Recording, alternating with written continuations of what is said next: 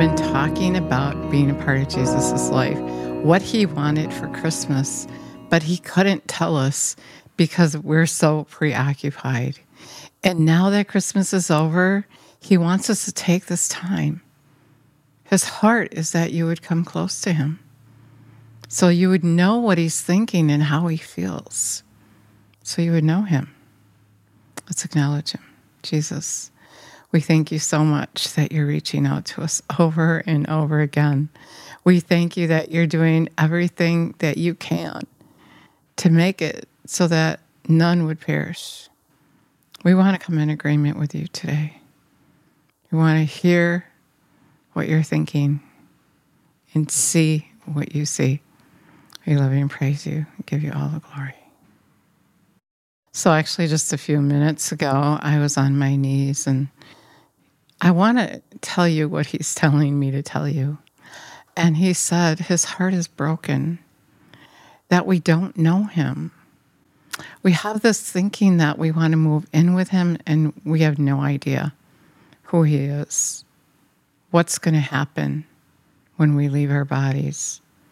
We have no idea. And so we're really living foolishly. It's really silly not to get to know that person that you're going to move in with. It's crazy. Even he said in the natural, you get to know that person that you're going to move in with before you move in with them so that you can know that your every day, your every hour, your every moment is going to be okay. When my mom was moving from nursing home to nursing home, she couldn't find where she fit, where she wanted to be. Ultimately, her request was to go home and be with Jesus. But he told her she wasn't ready. There was something she didn't know about him, and that was that love is his most important law, and she had to forgive someone. And so, two things. She couldn't find a place to live here she couldn't find that love that she needed. And then God taught her that love would be to forgive. And then she could come where she'd fit in, where she wanted to be. She felt him. She, she knew what his presence was like, and she wanted it. She wanted it so bad. She was in her 80s. It was time. But she couldn't go. Not to heaven, anyway, if she wouldn't forgive his kindness, his gentleness. And that's what he's saying to us today. You can't know, you can't even come because you don't know me. You don't know my ways. We have to be in agreement before you can move in with me. Doesn't that make so much sense? We think that we know and understand things that we have no idea until we hear him speak to us. And so he, he wanted me to tell you that he wants you to cl- come close to him so he can share his feelings and his thoughts with you. And then James 4 7 says, Be subject to God, resist the devil, stand firm against him, and he will flee from you. Come close to God, and he will come close to you. Recognize that you are sinners. Get your soiled hands clean. Realize you have been disloyal, wavering individuals with divided interests and purify your hearts of your spiritual adultery. You know, think about it. Your divided interests. We, we don't know even that we're divided, what we're interested in. My mom, she was in a lot of pain, not being able to find her place, feeling rejected, hurt. And so her unforgiveness took all of her energy her interests wasn't the same as her father. And so she had to get that fixed. What she was feeling, what he was thinking were two different things. He knew that she wanted to come. And he was waiting for her to call out, Come near to me and I'll come near to you. Come close to me and I'll come close to you. But he's not going to force himself on us, he waits for us to get rid of that divided interest. She humbled herself. It says, as you draw near to God, be deeply sorrowful and grieve. Even weep over your disloyalty when He shows you that unforgiveness is evil and it's not a part of Him. Weep over it. Repent. Let your laughter be turned into grief and your mirth to dejection and heartful shame for your sins. Humble yourself, feeling insignificant in the presence of the Lord, and He will exalt you. He will lift you up and make your lives your life significant. Humble yourself. I will forgive, Lord. I will. I want to. I want to be like you, but I need your help too. I can't do it without you. That's what he's saying. He can't. That's what you have to say to him. I can't do it. I humble myself before you. He kept bringing this to mind. Um, James 2:19. You believe that God is one. You do well. So do the demons believe and shudder in terror, such as to make a man's hair stand on end and contract the surface of his skin. Are you willing to be shown proof, your foolish, unproductive, spirituality deficient fellow, that faith apart from good works is inact- inactive and ineffective and worthless? And in verse um, 17, faith does not, also faith, if it does not have works, deeds, and actions of obedience, to back it up is destitute of power, inoperative, and dead.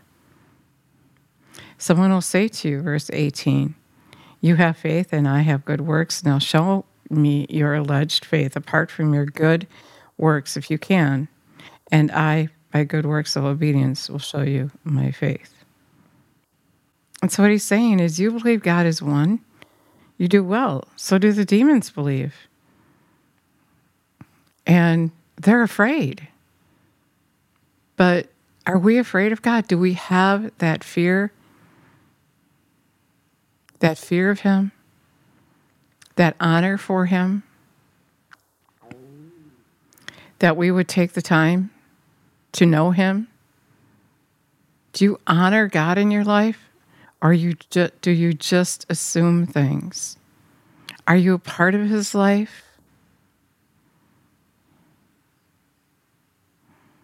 Do you care for him? So much so that you know that he hurts? That you know if you're separated from him or not? You know, when you are using someone, they eventually know that and they're heartbroken and that relationship ends. You know, Jesus knows if we're using him, if we want something from him, and we're just doing works, maybe, to get to heaven. But what did Jesus say about that? In verse Matthew 7 21 through 23 and verse 22, he said, Many are going to say, But Lord, I did this and I did that. What they're saying is, I didn't really care about you. I didn't know what to do. So I just did this to get by. I did that to get by. And then he's going to say, But I didn't know you. Away from me you who practice lawlessness. See, you can't know his law unless you know him. And it all stems from your obedience to him. If you love me, you'll obey me, and I'll show myself to you. If you come near to me, I'll come near to you. If you humble yourself before me, I'll recognize your humility, and I will show myself to you. He doesn't recognize you if you haven't come before Him and humbled yourself and sought Him out, how are you going to go move in with Him when you don't know Him? You don't know what it's going to be like. Not everybody who calls me Lord will enter into the kingdom of heaven, but he who does the will of my Father. And you can't know His will unless you know Him, unless you've gotten to know Him. John 14, 6, Jesus said, to him, I am the way and the truth and the life. No one comes to the Father except through me. Jesus is your connection. He's the one you got to get to know. He's the one that you have a relationship with in order to have eternal life. He's the one you come in agreement with. You know, when you get married, You've decided to be in agreement. And if you're the man and your wife asks you to take off your shoes at the door, you don't just disregard what she said because you love her and you want to please her. And not only will you do that for her and more, she does for you. She makes your meals, she washes your clothes. You have a relationship, you have an agreement going on. And when you moved in together, you had already decided if she squeezes a toothpaste the wrong way, it's not going to bother you. If she asks you to take off your shoes, you will because you've been to her house and that's what she does. You know, you know her. You spend time with her and she you. She knows all your habits and the ones she can deal with and the ones she can't. If you can't deal with Jesus's way, if you can't deal with that love, and the things that He wants for you. And, you know, just to say, too, things Jesus wants, well, let me finish my sentence. and you're not going to move in with Him. Then you're not going to move in with Him, right? If you're not in agreement with Him, you're not going to move in with Him. Now, what I was going to say is the things that Jesus is asking you to do and not do are for your good, for your health, for your well being. I know the plans I have for you, saith the Lord, for your good for your well being, not for your harm. So, things he's asking you not to do are for your good. Even taking your shoes off at the door are for your good. You don't have to go through all the trouble of getting the carpets cleaned and scrubbing the floor every time somebody walks in and out. It's it's less work. When you ask Jesus to come live on the inside of you, and you come in agreement with him and you just decide to humble yourself and do what he said because you trust him it's it's for your good he doesn't want you in bondage depressed sick worn out with worry why he says don't worry don't worry about what you're going to eat what you're going to drink and what you're going to wear i'm, I'm going to supply that your father knows what you need Don't lie. It's sin. It's going to separate you from God. It's going to open the door for the enemy to bring bad things into your life, like sickness, disease, sorrow, pain, depression, addictions. The only thing you want to be addicted to is Jesus, and you will be. You will fall in love with him if you take the time to get to know him. And he longs for you to give him that chance that you would get to know him and know. You'll only know about him when you get to know him. You'll only know who he is by just sitting with him and getting to know him. And then Revelation 3:19 he said he corrects those he loves. And so when you let him correct you, you're going to get to know him even more. You're going to know what he is thinking. You're going to know why he's correcting you and know that that correction is for your good. And so when you ask Jesus come live on the inside of you, then you're going to teach he's going to teach you right away what's good and what's not. And if you don't oblige him, then you can't live with him because you're not in agreement with him. You're in agreement really with the enemy. Hell wasn't meant for us, it was for the enemy and his angels. And so you have two choices Either you're going to oblige the enemy or Jesus. And the enemy has people thinking Jesus is trying to take things away from them, but really, Jesus is trying to save you from damnation, from hell. And he wants good for you. And he's not taking away anything bad for you. And if you give him the time of day, if you get to know him, he'll show you why he's saying no or why he's saying yes. And then you'll see, wow, he loves me. He protected me. He's telling me things to come. Right now, he's telling you if you're not in agreement with him, you can't live with him. Before, maybe you're just thinking, oh, he loves us. Everybody goes to heaven. He forgave us. True. He loves you, but not everybody moves in with him because not everyone's in agreement with him. Yes, he forgives you, but if you believe he forgives you, then you're going to come in agreement with him. If you believe in him, then you're going to trust him and live his way. So, moving back to that place we started, what Jesus wanted for his birthday, he's in love with us, and it is his heart that none would perish. And so he's asking us to be a part of his life to make that dream come true, the Father's dream, that none would perish. Not like in the day of Noah, there were hardly any on the ark.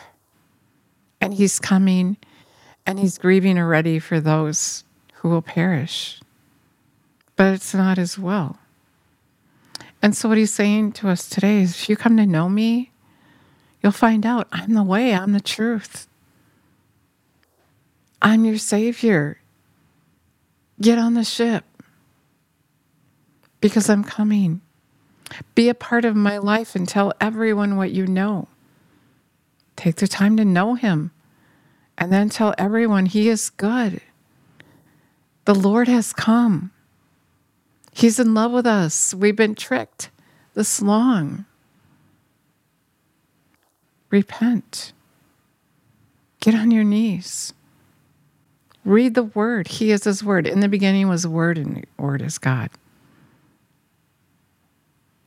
When you ask him to come live on the inside of you, you have his spirit living on the inside of you. If you heed his voice, Revelation 3:20, he said, he would come and live on the inside of you.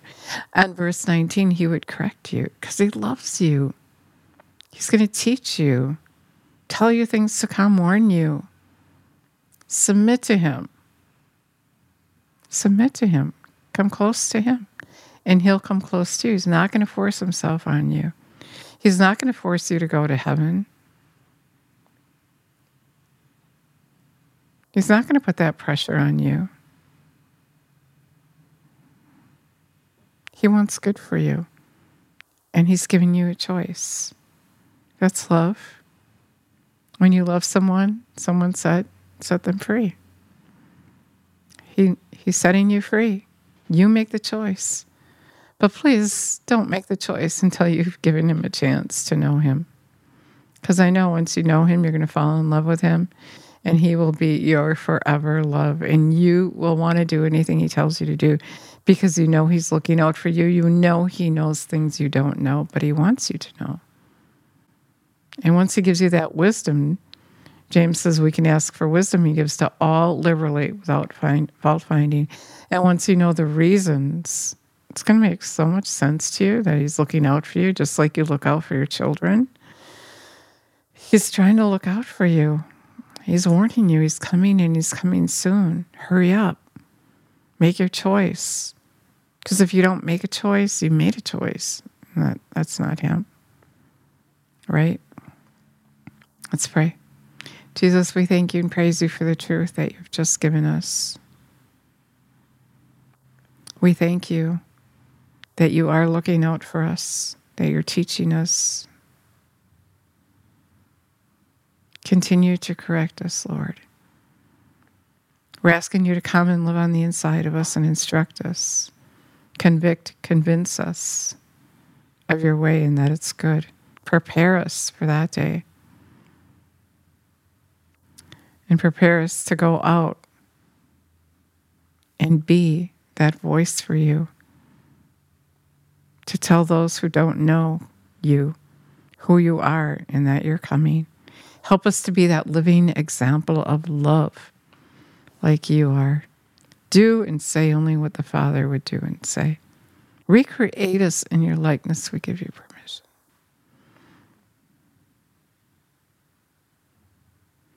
We love you and praise you and give you all the glory.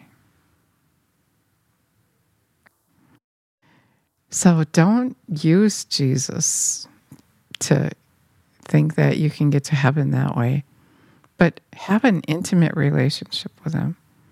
Find out what he's thinking and care about what he's thinking and know that he is long suffering as he waits for us to get ready and as he sees all the suffering in the world.